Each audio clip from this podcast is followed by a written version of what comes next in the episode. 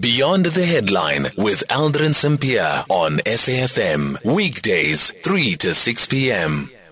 Well, let's quickly go back to that story following the interview that we had now with Pemani Baloy on the two suspects who were arrested for allegedly assaulting a 30-year-old man and setting their dog on him in what is believed to be a racist attack. Earlier on, they did appear in court, and right now we are joined by a police officer who's the spokesperson for the police to speak to us about this particular incident that has taken place and the investigation that is underway. Malesela Ledwaba is now joining us on the line. Colonel, good afternoon, and thank you so much for making time for us. Good afternoon, Aldrin, and your listeners. Colonel, let's start off with what happened today outside the Groblersdal Magistrates Court. Have there been any arrests? Yes, following what unfolded during the course of the day today, there is an arrest. The suspect has been taken in. He will be appearing before Groblersdal Magistrate Court tomorrow to face charges of assault on police as well as public violence. Okay, so one arrest? Yes. Okay, what is he accused of? It's being accused of assaulting a police officer and also causing public violence. But remember, this is an ongoing kind of a situation, so meaning that if the numbers change during the course of the day, you mustn't be amazed. Yeah. Are you able at all, Colonel, to tell us in what way the police officer was assaulted? Well, for now, it's safe to say, I believe it would be fair for me just to confirm the charges, the circumstances that is subject of investigation. What one can indicate is that there was some kind of a commotion following the court appearance of the two suspects who were actually arrested last week. I believe we all know about the story. So there were also counter charges as a result. So all what actually started today, it emanates from what actually started last week when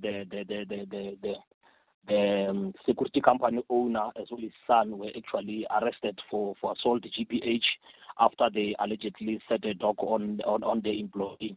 And then afterwards, they also opened charges, counter charges against him of malicious damage to property, wherein he was actually accused of damaging some properties on site where he was actually working. Okay. And now in terms of what happened today and the person who has been arrested, was this somebody who was part of the EFF group? Was it somebody who was part of the group that were carrying the Transvaal flag? Yeah, hence I'm saying for now, I think it would be very, very unfair for us to start pointing fingers as to who was doing what. And I believe we should leave that in the hands of the courts. Safe to say that there is a member who has been arrested after assaulting a police officer and is also facing charges of public violence. Was this member part of the group that tried to jump over the magistrate's court wall? Yeah, I think, again, your question, we are revolving on one and the same thing. I said it would be fair for us for now just to leave the matter. Remember, this is something which just happened recently. So for us to start, trying to put matters into perspective as to how they unfolded, it would be very, very unfair because we are still busy opening the cases. Sure. I'm just trying to establish whether it was part of which group the person was part of, because you also saw a group of majority white male carrying the old Transvaal flag trying to jump over the magistrate's wall. So I want to find out whether that person who has been arrested was a part of that particular group at all. Adrian, for now, let's just confirm that following the incidents which actually unfolded there, there is one arrest which has been affected for now, but the investigation are still ongoing because, as you could see, the situation itself, it was not very conducive. Mm. So for now, I think it would be very, very fair for us just to leave it there until all our investigations are complete. Then we will be in a good position to unpack everything if you so wish. Yeah. Does the police believe that they were in charge, in control of that area? Did you lose control at some point?